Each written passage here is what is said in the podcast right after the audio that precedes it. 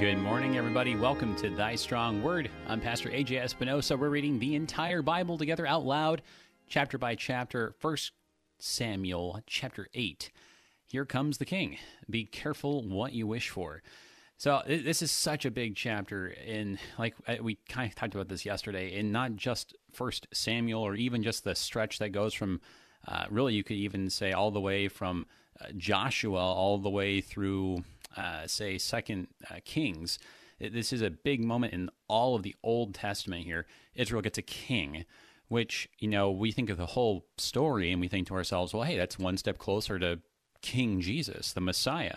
This is this is literally the first Messiah, right? The um the, the first anointed king in Israel with Saul coming onto the scene. Good thing, right? Well, um, Samuel doesn't seem to think so. Um, and in fact, God even says it's a rejection of him as king. Profound words that brings up a lot of things for our own context. Uh, there are some Christians clamoring for, oh, let's go back to the old days of monarchy and traditional, you know, uh, hierarchical structure. And, and there's, you know, others who are saying like, oh, look, uh, any king is bad. No king but Jesus. Christian anarchy. I mean, there's all kinds of things going on. There's a lot of uh, discontent right now, and so is is there anything that this chapter says about how we should be doing government today? So a lot of good questions, an excellent part of the story, something that uh, really demands that we take a fresh look at it here. Joining us as our guest, we've got returning Pastor John Shank, pastor at Trinity Lutheran Church in Edwardsville, Illinois. Good morning, brother. What a chapter you snagged for yourself. Really looking forward to this conversation today. Yeah, yes, absolutely. Yeah, it's a wonderful chapter gives us a lot to talk about, a lot to uh, lot to contemplate and uh, to to see, especially for the the people of Israel. And, and as you've led in with your with your intro, uh, any kind of application for us too. It, really is interesting how. I, I mean, I think that we're used to this, and I suppose it's a good thing in some ways that, you know, like there's a, a lot, even in um, maybe even the broader stream of American thinking of you know, going back to the Bible and trying to use it to uh, suss out some of these details and questions and trying to turn to the Bible for answers for our own times, our own life. And so, I guess in that respect, we should be grateful that lots of people do that.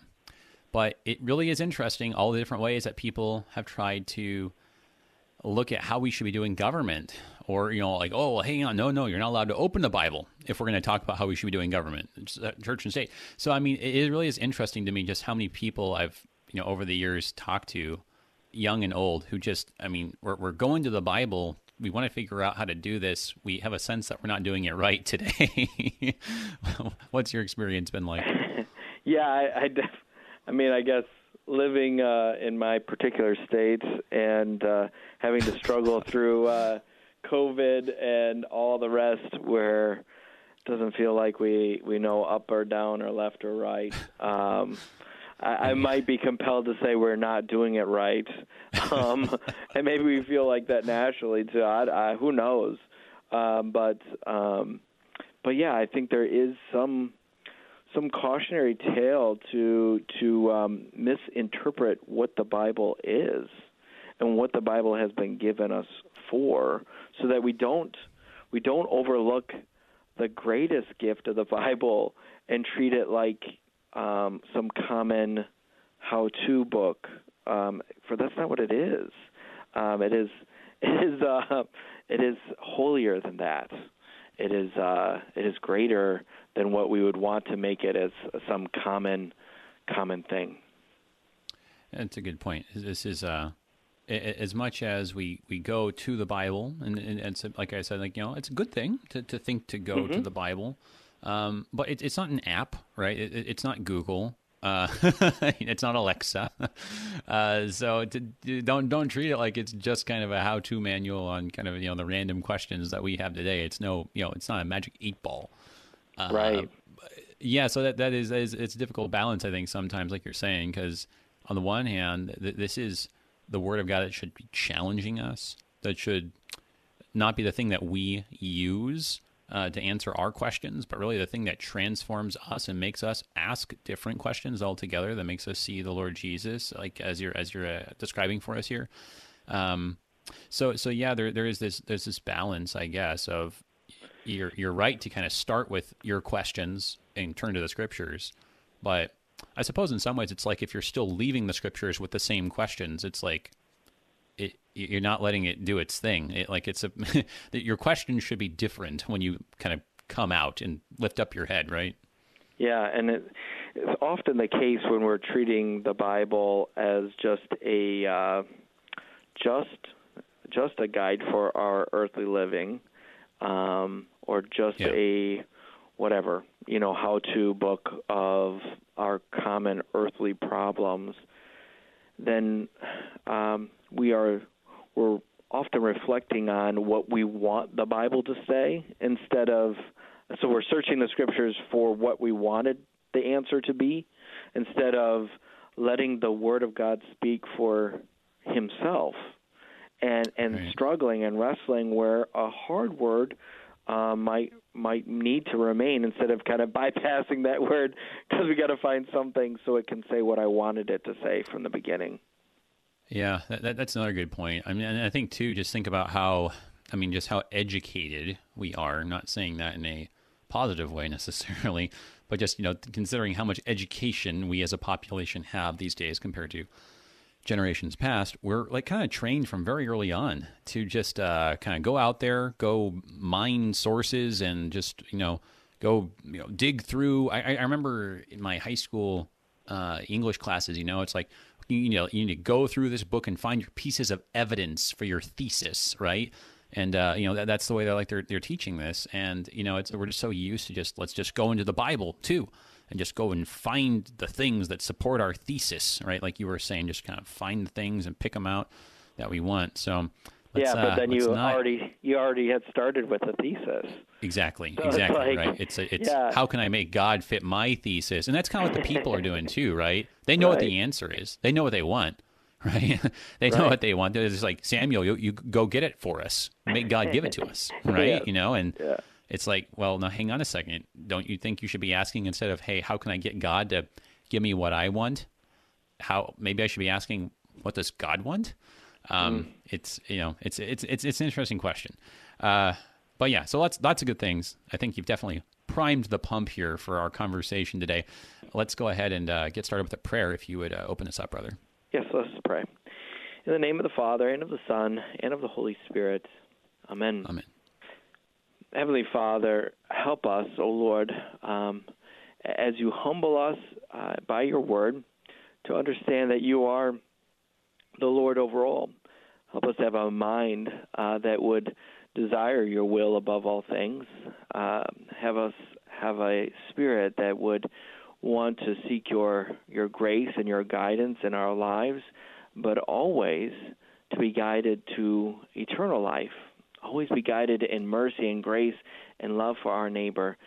Be with us today as we study your word and enlighten us to see thy will is done, even even when your will is is uh, is to bring grace and mercy in the midst of our sins and our walking away from what you would have for us. You are still gracious and merciful to us in all things through Jesus Christ our Lord. Amen. Amen. All right. Well, we've I think we've uh, introduced this pretty well, but maybe like one last thing um, for us here, maybe just anything from the context or historically or anything like that, just to kind of help us uh, as we read the chapter through. Yeah, I think what is helpful is to um, to kind of remind ourselves of of Hannah's prayer. Um, right. Hannah, the the mother of of Samuel herself, and um, when she prays, uh, she she reflects upon that the the Lord um, uh, does not um, desire arrogance and and pride. Um, these mm-hmm. things are brought low, uh, and the bows of the mighty are broken, but exalts the the humble and the lowly. It's uh, very similar, reminiscent of uh, what we'll have with uh, the Magnificat, you know, uh, with Mary's own song too. Yep. And um, then that can help us understand what is the trouble, what is the struggle, and why are the style or the the manner in which they're asking for something, which maybe in a different place in Scripture in Deuteronomy doesn't seem to be forbidden. Um, yeah. uh, can maybe point us to why their hearts are a bit off here. So that's all I would say. Yeah, no, that's that's good. I really like the thing you were saying about the names. I, I think this is really where it comes to the fore. Uh, we've been saying how the the etymology that Hannah gives for her own son's name is more accurately, in some ways, the etymology for Saul. Mm. When she says uh, "Sha'alti," I asked him from the Lord. Well, this is Shaul. You know, this is this is what really this is what she asked for. This is really what Israel's asked for. Um, so in some ways, it's it's almost like Samuel was born to uh, to make this king happen. Uh, and and there really is a lot, like you were saying about humility and pride, and um, one of the things I've been struck by reading through First Samuel, because uh, uh I've been reading over and, and reading it again and uh, going ahead on all these sorts of things, and uh, in, in the following chapters, I'm really struck by how um, Saul seems to start off like like a really good king. I mean, like I think we we skip over that. It's like the guy's humble. It, it, says he's like handsome and tall and, and all this, and he's like, no, don't give glory to me, give glory to God, and like, no, I don't, I don't want to be king. I'm gonna hide back. I mean, like, you know, so I mean, it just starts off like so good, but I, I I want to get too far afield. But I think everything you just said is really uh, very uh, good to keep in mind as we read through the chapter. Let's go ahead and do so now, and I want to just um, maybe read a little bit of a running start here at the end of chapter 7 because there was a question actually last time we didn't get a chance to look at. So here is uh, 1 Samuel chapter 8, picking it up uh, with maybe a couple, two pickup verses, if I can use a musical term there. Uh, let's say three pickup verses here. All right, this is uh, 715 then. Samuel judged Israel all the days of his life, and he went on a circuit year by year to Bethel, Gilgal, and Mizpah and he judged Israel in all these places. Then he would return to Ramah, for his home was there. And there also he judged Israel. And he built there an altar to the Lord. When Samuel became old, he made his sons judges over Israel. The name of his firstborn son was Joel, and the name of his second, Abijah. They were judges in Beersheba. Yet his sons did not walk in his ways, but turned aside after gain. They took bribes and perverted justice. Then all the elders of Israel gathered together and came to Samuel at Ramah and said to him, Behold, you're old, and your sons don't walk in your ways. Now appoint for us a king to judge us like all the nations. But the thing displeased Samuel when they said, Give us a king to judge us. And Samuel prayed to the Lord, and the Lord said to Samuel, Obey the voice of the people and all that they say to you, for they have not rejected you, but they have rejected me from being king over them. According to all the deeds that they have done, from the day I brought them up out of Egypt, even to this day, forsaking me and serving other gods, they are also doing to you. Now then, obey their voice. Only you shall solemnly warn them and show them the ways of the king who shall reign over them. So Samuel told all the words of the Lord to the people who were asking for a king from him.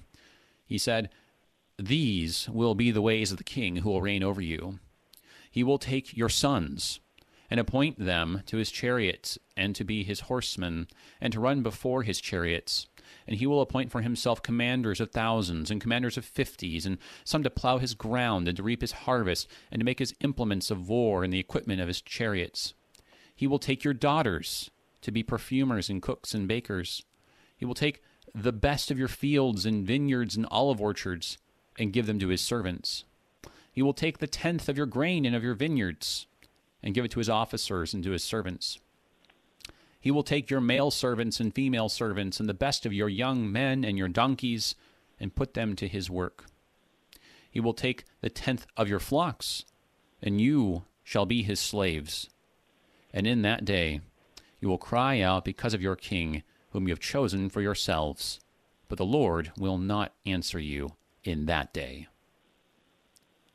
But the people refused to obey the voice of Samuel, and they said, No, but there shall be a king over us, that we also may be like all the nations, and that our king may judge us and go out before us and fight our battles. And when Samuel heard all the, all the words of the people, he repeated them in the ears of the Lord. And the Lord said to Samuel, Obey their voice, and make them a king. Samuel then said to the men of Israel, Go, every man to a city.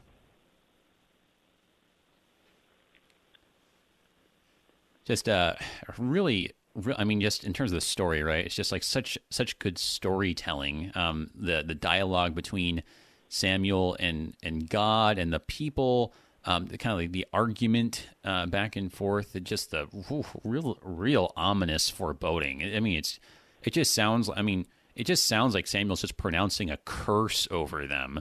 Um, and it's it's really you know I hadn't actually I'm just kind of like some of this is hitting me a little bit more just now.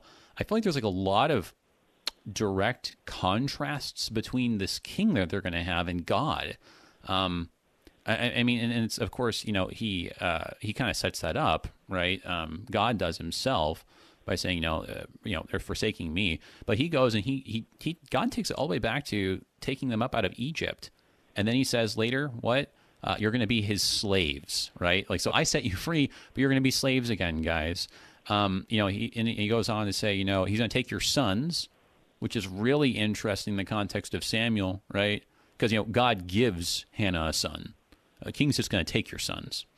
Um, he's going to take your daughters. He's going to take, uh, you know, the the best and the tenth, right? He's going to take the first fruits. He's going to take the tithe right? So it's like you, you thought you had it bad under God. like your taxes are about to go up. um, it's kind of like uh, one of the you know uh, takeaways here. Even the stuff about like the male, female servants, the donkeys, right? I mean, it, a lot of it just kind of sounds like guys. If you thought the Ten Commandments were bad, right? Just look out. So I mean, it, it is so ominous. Uh, Samuel's foreboding words to the people. Yeah.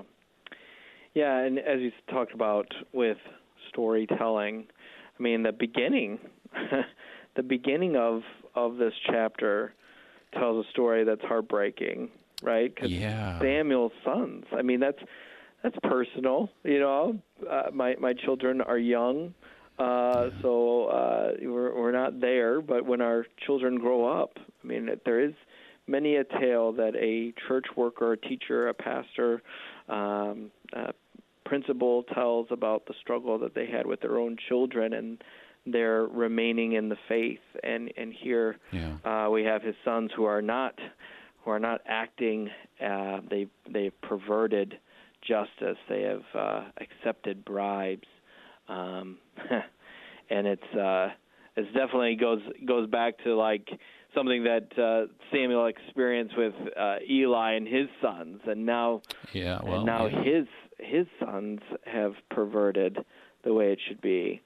Um, but it, yeah. it seems like uh, Samuel's not getting the the judgment that Eli got. So it seems like he provided rightly for his family, but uh, tragically they are not falling in the way that they were taught and instructed. So that whole aspect yeah. of the personal struggle that Samuel must have felt, yeah. and then to hear them reject, you know, to see that the, you know, this is known. His family struggle now is is known in the community, and this cannot be because they have perverted justice. Yeah, and, and, I really appreciate you bringing up this part because I don't want to skip over it. Um, as much as everything about the king um, is going to really demand our attention, because mm-hmm. I, I was really puzzling over this actually. Um, just this this note here, I think you're right. I mean, this is so tragic, right? And we talked about this, uh, you know, back when back when Eli was, was telling young Samuel at the time, hey, don't hold anything back. Like, you need to tell me what's up. And, and, and you could tell that Eli knew it was something bad. Um, but, you know, I, I, think that kind of in further reflection, we were thinking, you know, in, in, some ways, you know, Eli must have said, you know what, like, part of the way that I've messed up is that I didn't speak out against my sons. I didn't rein them in. I didn't speak the words of God to them. So, Samuel, don't you mess up, right? You know, speak to me. T- tell me, tell me what's coming, right? Even if it's bad and uh, and I, and I think that's just so sad then because it's like you, can almost feel like Eli It's like, don't make my mistake, right? Um, and it seems like yeah, maybe Samuel has actually made that mistake. Maybe he was so busy with the work of reform. I mean, think about it. I mean, he's like every year he's going on a circuit between Bethel, Gilgal, Mizpah, and Ramah. Like he's, you know, I don't know what that's like. You know, three months here, three months there.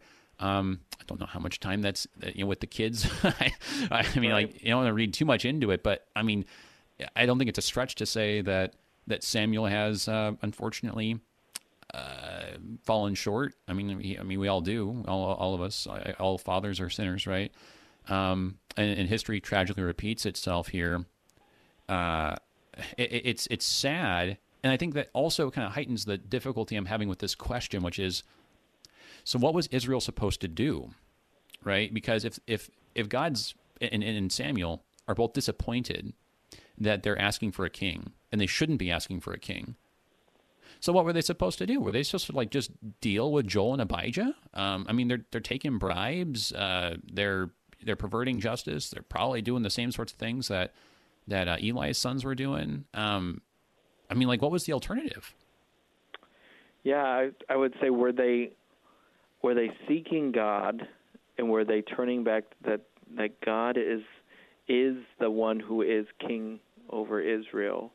That God, this is not hidden to you. You know, and so in uh, knowing God's law, going back to Samuel and and telling them telling him the truth of what is going on and and seeking the seeking the Lord uh, in all this. It doesn't seem. I mean, it seems pretty clear that they aren't seeking the Lord. They're what are they trying to do? They're trying not to look like the Lord's nation, but like the other nations. So I think that's. Yeah. I mean, that's a pretty big struggle that they're having.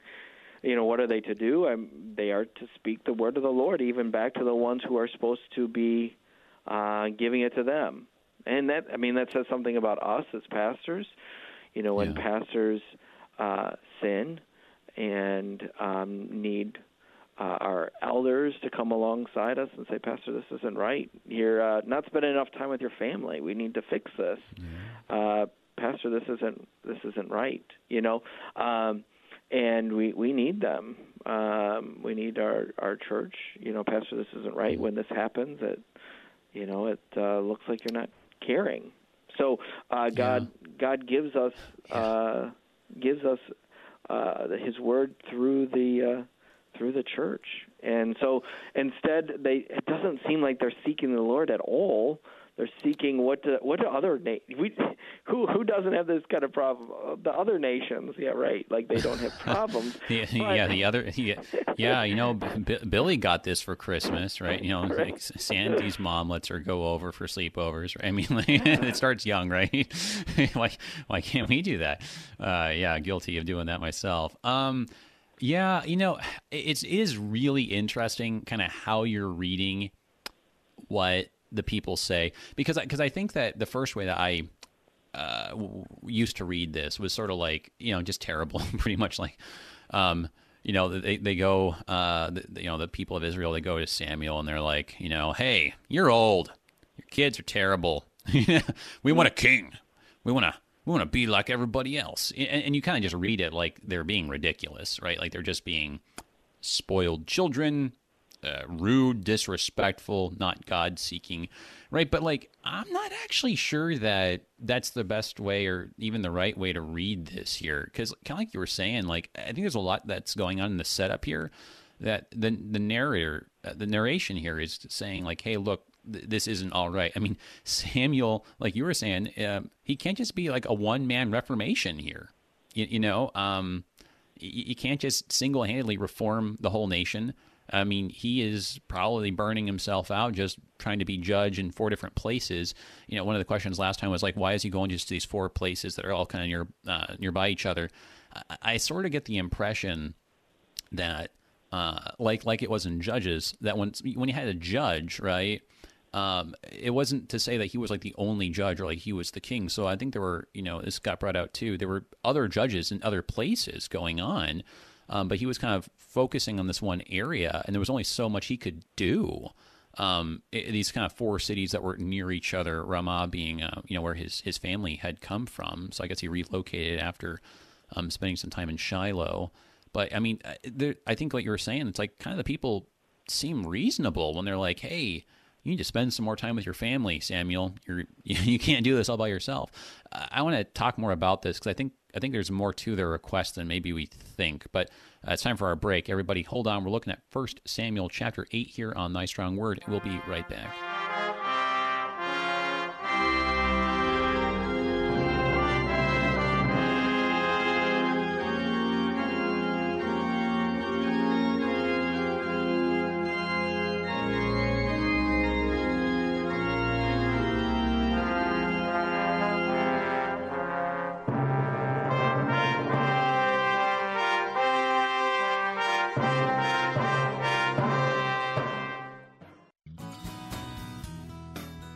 On this Wednesday, September 9th, 2020, KFUO Radio thanks our day sponsors Reverend Elder and Joyce Bruss of Barnhart, Missouri. Elder and Joyce made a gift to KFUO Radio in loving memory of their son, Kent, who was called home to the Lord on September 10th. Thank you, Reverend Elder and Joyce Bruss, for helping us share the gospel and for being today's KFUO day sponsors. When I look at the x ray of your funny bone, it seems that everything is A OK. Medical research has proven laughter helps you both emotionally and physically. Wrestling with the Basics on Saturday mornings at 9 a.m. are on demand. We've been putting the fun in the fundamentals for over 30 years. Over 30 years? Oh, don't put too much strain on your funny bone. Nine out of 10 doctors agree it's less painful than getting a flu shot. I don't like it. Oh, yuck.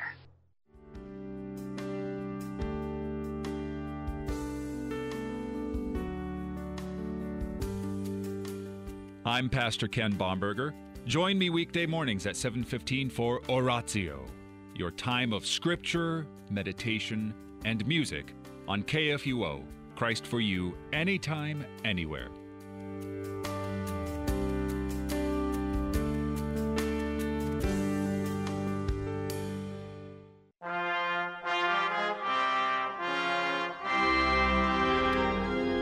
Welcome back, everybody, to Thy Strong Word. I'm Pastor AJ Espinosa. We're looking at 1 Samuel chapter 8. A lot of good questions uh, have come in over email. Uh, you know, some questions here we got to take a look at. You know, it just it, it, seems like a lot of the problem in Israel is bad leadership. Um, the, both before uh, King Saul comes onto the scene, and in fact, you know, in, in Samuel's words, what's going to happen um, when when they do uh, get a king. You know, so uh, there's some good questions there. Um, KFUO at kfuo.org if you want to send in a comment or question via email. Also, some questions over Facebook, facebook.com slash AJ Espinosa on the video stream there. Uh, yeah, so some good questions there about, uh, well, just kind of, is this kind of like hinting ahead at maybe uh, Solomon or David or maybe even particularly Solomon's reign as king? So, uh, some good good questions there. Uh, you can also give us a call 1 800 730 2727, or if you're in St. Louis, 314 821 0850. If you have a question for me or our guest this morning, Pastor John Shank at Trinity Lutheran in Edwardsville, Illinois. Want to also make sure to thank our underwriters at the Lutheran Heritage Foundation. Thank you guys for your support of Thy Strong Word. Their website, lhfmissions.org. So, yeah, so right before the break, you know, I was just uh, suggesting, you know, in some ways, I think there's a sympathetic way to read this, and, it, and I don't think it's necessarily pushing it because you know, the narrator himself, right, like the the inspired narrator is saying, "Hey, like his sons didn't walk in his ways; he's old." Like, uh, you know, it seems like the opening of chapter eight is, well, they can't do this, so it seems like kind of reasonable. And and when they say, you know, appoint for us a king um, to judge us like like all the nations, I, I, mean, I think again in the context, reading this as a, a, in the backdrop of Judges, right? In Judges, it was you know there was no king in Israel, and everyone did what was right in their own eyes, and that refrain in Judges is bad. I mean, it is a problem that there is no king to unify this people that you've got you know tribe after tribe uh, you know just going after each other. Um, they're getting into these squabbles. They're not supporting each other when one of them is in danger. I mean so in, in a lot of ways uh, when they say you know uh, and we need a king uh, like all the nations i mean it sounds like a very reasonable request like hey we need to like get on the same page unify and you know, uh, match fire with fire here instead of just, you know, bickering among ourselves. So, I mean, I, I, do think there's actually like a lot of stuff that the scripture itself is saying is reasonable about the request, which I think right. to your point just makes all this stuff so much harder. you yeah. know, when we're being, when we're being confronted would, with reasonable requests. The only thing I would say is that one, so we don't, so I don't get an, an email. I'm not saying that, uh, Samuel is uh, the one to blame for his children because he's not rebuked by Scripture like Eli was. So there's oh, sure. there's that, and then um, that there's a lot of things that, as we look at it, and can rightly point out as pastors and as teachers, that this is reasonable and understand, understanding that we don't overly harshly judge the people in the sense Yeah. that we're above them, but we can Right. still say that this, according to God's word, is not leading them in the right direction. Right, because Right. even things that are reason, I mean, our worst, some of some of our worst decisions, and some of our reasonable greatest, ones. yeah, our, our, some of our greatest Yeah. walking away from what God's will really is, is because we're like, but isn't this reasonable that I should Yeah. want to be happy? Isn't it reasonable that I shouldn't seek my own pleasure or whatever? Shouldn't life be that way? And we we Yeah. we make these reasons in our mind um, because then we know what Yep. God has to say about their choice. That in so doing it this way, in so Yeah, doing it right. this way, they have rejected Him being king over them. So we know that even though that they might have a reasonable concern, um, then they take it upon themselves instead of allowing the Lord to be Lord and to deal with the ones in whom He has He placed Samuel here. So now, he, are they not trusting that the Lord will take care of what's gone, uh, you know, astray? Um, Yeah. It's like, no, we're going to take it in under our own hands. We'll go back to Samuel. We'll say, let us let us look like them, make us like them, which is exactly opposite of what they were made into a people to be. They were supposed to be distinct from the nations, separated from the nations, um, consecrated from the nations, and and and yet now they want to be just like them. Yeah, no, John, that's that's profound. Um, yeah, I mean, I think that's well said. That our even our worst sins are like really reasonable. Maybe maybe, maybe our our some of our most reasonable actions are actually our worst uh, possible sins. I mean, think about it. I mean. Uh, what wasn't wasn't uh, the conversation that Adam and Eve had in the garden? Wasn't that probably like their most reasonable conversation to date when they decided to go after the the fruit? I mean, that's that's the problem, right? Like you rely on natural reason, and it's a it's a good thing, natural reason, right? Uh, but yeah, it's amazing how it can get you away from uh, what, like you were saying from from the scriptures. So, well, yeah, when we're talking about reasonable here or, or reason, um, you know, the, the language of scripture and the language of uh, our Reformation tradition, getting back to the idea of reform, um, uses the word reason a little, a little bit different light there. So it's not like reasonable means like, ah, it's good, fine, do it. It's, reasonable is, hang on a second, uh, think twice about that. don't rely on yourselves. Um, don't rely on your own understanding, right? As the scriptures say. So, yeah. So this is really interesting. Then, I, and, I, and I think then, uh, to your point, I think it highlights the real difficulty of the opening uh, verses, which is, I I think that the correct answer, um, if I can put it that way, for the people of Israel is that they just deal with Joel and Abijah. That they would say, you know what? Uh, yeah, these are corrupt guys. They're they're no Samuel. You know, apple fell far from the tree there. Um, but that they just pray for their leaders, and they say, yeah, these you know these aren't you know the the best uh, guys that we could have hoped for. But you know, hey, maybe uh, maybe in other places there are better judges, right? Because you know it, it says there that there were judges in Beersheba. So this is kind of highlighting again. It's not like they were over all of Israel. So certainly there were other judges who were doing better elsewhere. So I think the right response is like they count their blessings. They pray for these two judges, even though they're corrupt.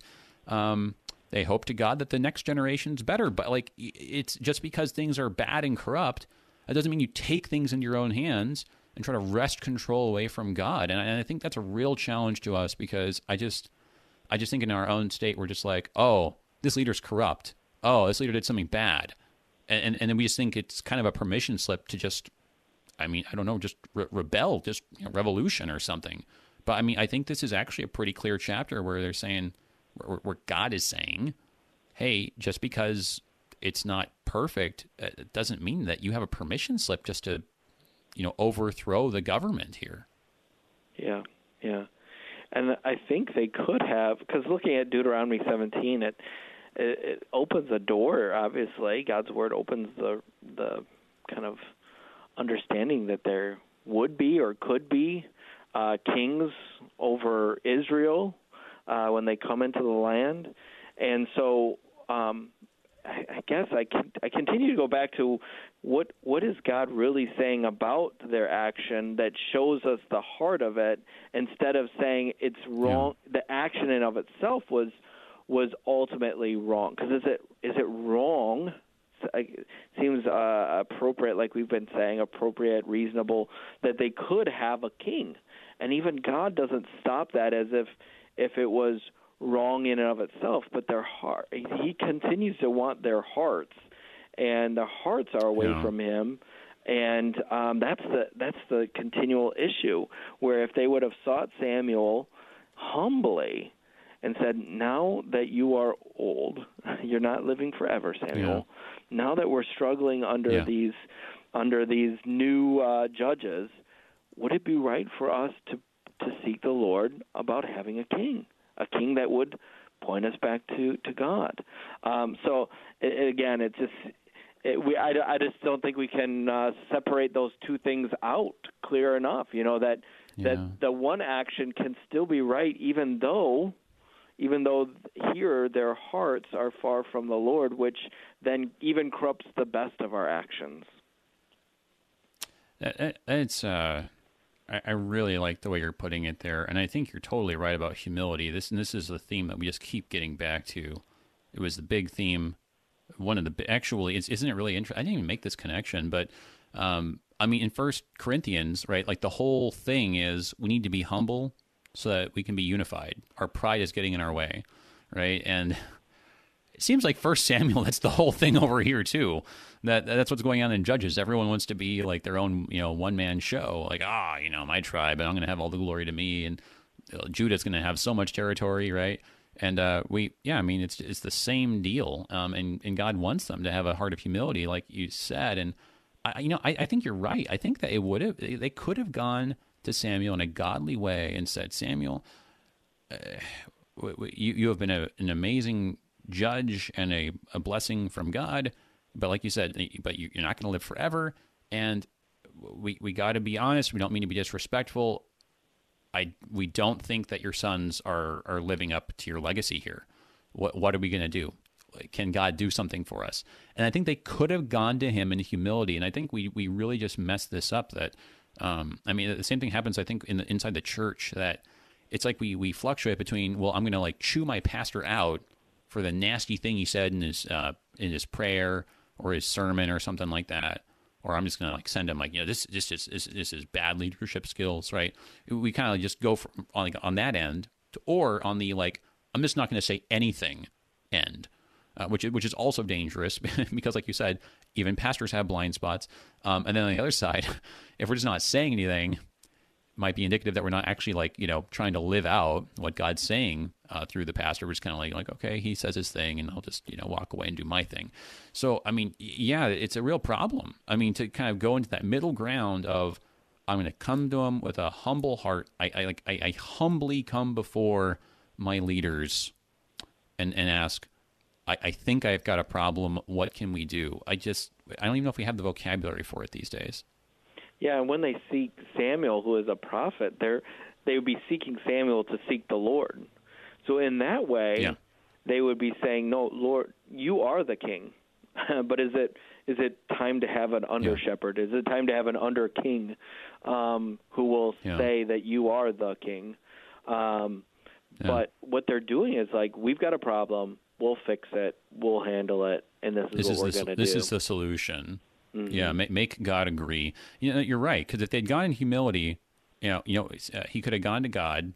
Uh, he could have uh, sp- spoken all the words to the people, and they would have said, "We are sorry. That was a bad idea. Thank you for explaining it to us. Uh, you know, uh, thank you for answering our question, Pastor. And uh, well, can we try something else then? You know, and and how different the conversation right could have could have looked. And um, I, I, think that this really your your point about the heart of the people. Keep getting back to this. It really answers some of the questions we got over email. Um, so so a couple of those questions are you know the, basically the difference between the possibly like the inherent goodness of the people and the corrupting um, institutions and leadership. And um, you know, like even today, uh, you know, here we are. You know, sometimes we feel like we're choosing between the lesser of two evils. Um, I mean, we always are, I suppose, but we really feel that keenly, perhaps today. Um, you know, and to the extent that God then in that circumstance allows these evils to uh, kind of come back on us, right? And so I think I think the questions kind of um, those first couple questions on over email are kind of getting at that, and I think that you're answering it really. That honestly, when we get bad leaders, we shouldn't act like it's God's fault. Like leaders don't just drop out of the sky from heaven, right? Like you know, it's it's oh wow, we're gonna get this bad leader. Um, we are the ones who incubate them. You know, I mean, uh, I've uh, I don't want to get too um, well too too narrowly focused here, but I've said a lot kind of recently. You know, if you have any criticisms about about our leaders, um, it, don't you think our culture kind of was just leading up to this? Wasn't this inevitable? Isn't this kind of like what we've been, we've been asking for with our actions and our rampant consumerism and our obsession with celebrities and all the rest? I mean, like you know, you, you complain, but we did this to ourselves. So I uh, I think I think you're getting at it. Like uh, it's not like God throws bad leaders out from heaven and messes things up for us. Um, you know, we get the leaders we deserve. Yeah, and there's different words uh, from the Lord about what the leader is supposed to be doing and how they should see themselves. And obviously, the biggest uh, example they should be following is how our Lord is gracious and merciful and slow to anger and in steadfast love for us, and that should be demonstrated in the leadership of the ones in whom God has. He is active. He is he is the one who places into authority as we had in our reading just the other just the last week from Rome if you're in a three year lectionary church. Yeah. Um, yep. Romans 13. And yeah. and so this understanding about um, seeking the leader like seeking uh, Samuel as as like talking to your own father, or uh, having yeah. Samuel seek the Lord as he would seek, as we should seek our own father, and, and humbly come to him. And then when the father comes and says, "That's not good for you," that we would actually listen to him and say, "Oh, it's not because he doesn't care. It's not because he's just trying to keep something from us that's really, really good. It's because he yeah. knows better." And so, um, so yeah, I think uh, I think there's different words for the different problems that come up because it's a, it's not like leaders don't sin; they do, uh, Yeah. and they and they and it's wrong for them, and it's not that the people don't sin. So we have different we have different words from the Lord for about the different questions and the different problems that come up. Here, it's Right. it is talking about when you give so much authority just vested into one person. Heads up, because if you think you're, you know, just look at yourself personally. I mean, Well- we are we are sinful individually, Oh, and yeah. if we could, uh, if we had nothing to to rein us in, well, Katie, bar the door. And and here, that's what that's the struggle that a king has. If he can do Yeah. whatever he wants, um, boy, we better really have a really righteous king. Otherwise, the power and authority that they have will corrupt them, even a even a righteous king like David. Yeah, that, that's well said. And yesterday we even had a couple questions about like a philosopher king. Uh, yeah, James called in and was like, so so is a philosopher king the best? Of course, that term coming from Aristotle um, in his Ethics is, I think, if I recall correctly, is Nicomachean Ethics.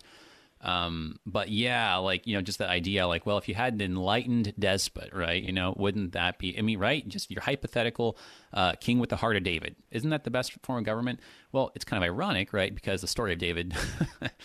uh, I mean, it's, I laugh, but it, when you actually think about it, it's terrifying because this is a man who's after God's own heart. You know, so hy- hypothetically, David is the best ruler that ever lived, and he failed spectacularly because of just what you were saying. It doesn't matter. The best human being, the best people we could possibly elect, are corrupted by power. It's inevitable. Um, that's the that's the extent of our sinful condition, and um, I mean it's that's that's scary. And uh, I think, you know, without getting uh, too much into it, I, I think then your point's well taken that you know, so we should be really leery about giving people lots of power. Yeah. Um, so there's actually something very wise about breaking power up, spreading it out, right? Yeah. And at least everyone's like a little bit corrupted, um, and not like you know just so fully. Um, you know, and I think this is I, I think where we get our ideas about democracy. But um, to give Aristotle a little bit of credit, uh, his point was that a mob can kind of act like a tyrant too. Um, and Yeah. so if you just get like a bunch of people, and I think we all kind of feel this too, right? It's sort of like you know, one thing goes viral on Twitter, and all of a sudden, like that's the law. No one can say anything that disagrees with it because the mob will like put you down. So, I mean, that's a real delicate balance. That on the one hand, you can yeah, you can have literally a tyrant, but on the other hand, if you're just like power to the people, uh, the, the people just turns into like a a mob turns into a virtual tyrant, and uh, and you see that where you know the fifty one percent will like pass laws and do things that will you know really hurt the 40 the 49% but they'll get away with it cuz hey look they won the vote right? So whatever. Those states can you know just go deal with it. So i mean there's a real pickle that on either side yeah. um, the sinful nature is waiting. Yeah and i think that's i mean i i was listening to some uh issues etc on kfuo um, yeah, yeah uh, on my way home the other day, and they were talking about some of the the uh, the founding fathers and uh, the, the the the reality of being a republic. You know, it's so often we get this wrong that we're a democ- we're we're a democratic republic, and and understanding that just because um, you know we might think, well, the people, the people. Well, in reality, it's the people who represent the people because the people yeah. aren't you know, for us as as Lutheran Christians, we kind of get it, right? We get the struggle yeah. where where just if we just go with the, what the people want, oh boy, well Sodom yeah. and Gomorrah, right? Yep, that's you right. know, and uh, the people go astray, and that's why it it does it does seem to benefit, it does seem wise uh, yeah. to have this breaking up of power and let's break get, it down. I, checks get back and balances. to our text because we can see here um, that it's so easy for the Lord's warning, where the the reality is one person uh, will take the best of all that you have and use it for themselves, and there is no checks, there is no balances. Uh, the reality is. Yeah. It's not going to be as as wonderful as you as you thought. The yeah. the thinking that we can solve our own problems instead of the answer being in the salvation of our God, um, will just lead to more problems. That, that's that's just it. Um, there is wisdom. So if we and we talked about this last time, there's no ideal form of government, but um, if if you're going to come close, right? Uh, what what was it? Like one of the fathers said that like uh, you know like our constitution's like the least bad one that we've tried or something like you, you, know it's like yeah the, the, the kind of the, the form like kind of the, the federalist right in the sense of like having different levels the checks and balances the constitutional republic right? I mean like trying to find a way to like break things down like that. I mean it, it is in many ways the wisest way to go. And there's different ways of tinkering with the details but the point being you, you, you break it down. And and the judges actually the time of the judges i mean for for everything that is bad about it, it's like you know the power was actually broken down, um, which is which is a good thing in some ways because then when you have two bad uh, judges on the scene, uh, like you know Eli's sons or Samuel's sons, well. Not, at least not everyone has a bad judge, you know. So right. um, th- that's that's the thing. It's like there's a lot of wisdom in it, but then what happens? The sinful nature isn't content because it's just like what you said. We just we, we just what, what do we do? Uh, and, and, to kind of put it in today's language, I would say, but wh- wh- how can we be competitive on the global stage? right? I mean, this is like this is like something you're going to hear like in the debates coming up. We got to be competitive, you know. And so everyone's like, we got to be. Com-. And so what are they saying, right? When they say Let, let's have a king like all the other nations, they're saying, but we got to be competitive. How are right. we going to be competitive? They all have kings. And remember, because a king is just basically like a national general with a standing army. That, that's right. basically what they're asking for more than anything else. Um, is like they want a, a, general that unifies all their armies, and then you're like, yeah, this sounds like a good idea. Um, you know, and in fact, that I think I think it's a difference. In fact, mm, I mean, uh, you have to nuance it, but it's sort of a difference between the Constitution of the United States and the Articles of Confederation. But like, not getting like too much into that, right? But um, but you know, so it's like, yeah, okay, let's be competitive. But that's the thing, right? It's just uh, at the, at the bottom of it, it's like you're saying the heart says we don't trust God to take care of us. We're afraid that if we do things God's way and and we're humble and we don't seek power, we're afraid if we go that way, then everyone's going to beat us up and we're going to get wiped out. And so, you know what? Rather than do things God's way, the wise way, the humble way, let's do this because this seems safest, guys. Because you know what? Let's let's not be idealistic. Don't put theology ahead of safety. I mean, you know, you could you can really sympathize with it and, and see how we fall into the same kinds of snares. Yeah, yeah, and there are times in which there are benefits uh, to having a king when the king is, um, uh, you know, uh, looking to the Lord and and wanting the people to, so that you know. Uh, that they would tear down the Asherah poles. They would read the, the word of the law of the Lord. They would reestablish right worship, and they could do it swiftly. there Yeah. was a Yeah. swiftness to Yeah. um, to the correction. Where if you were caught in bureaucracy, you know, then y- are you going to be able to correct? It's like you know, it's if in the house, um, we're not taking a vote. Yeah. This is what happens. We are going to church. We are going Yeah. to pray before we. You know, it's like these aren't things that we're voting on. That's a that is you know bureaucracy Yeah. run amok. And there are Yep, some yep. times where you know having a father, having you Yep. know the parents rule over the children in a judging judge as we have in the book of Judges way. That's right, and it's God giving, it's God pleasing. So not everything that's- about having a monarchy is, right. is bad. So um, That's when a the that's a when really the good king point. is looking to the Lord, It's a, it's a really good point. So so we, just to kind of put it in uh, more specific terms again, you know, so you know, it, it says in verse six, the thing displeased Samuel, um, but but really, it's clear from what God says, it displeased God as well. Um, God doesn't like the idea that they would have kings. Um, eh, he's like, "Mm, that's not what, what I wanted. Um, I wanted I wanted to be the king for you guys. I, I want to give you the best king and just let, let me be the king. And Instead, you want somebody else. Um, eh, you know, there's lots of things we could go into about that. But but so like you're saying, the the thing that's amazing about this is that um, it's not all bad if you do have a king. I mean, it's not all bad if you're ruled by a mob, even right. I mean, there's I mean, some good that comes out of it. But I think that's that's showing the redemptive mercy of God that God takes these bad situations and bad governments and bad leaders, uh, bad systems, bad institutions, and He works through them. And that's more profoundly done than anything else in Christ Jesus Himself. Because, like you're saying, the good thing about a king is that you can swiftly correct the situation. So He says, "Okay, you guys have sold yourselves out and become slaves. You've sold yourselves into slavery to these kings." I mean, I mean, really, ultimately, the, the kings of darkness and, and the kings of sin. And so, what I'll do, I'll come into the problem. I'll become the king, and I'll take us out of there. I mean, and, that's and that's Easter. Um, it- thinking of it as kingship, that he enters into the kingship mess that we made, and then pulls us out.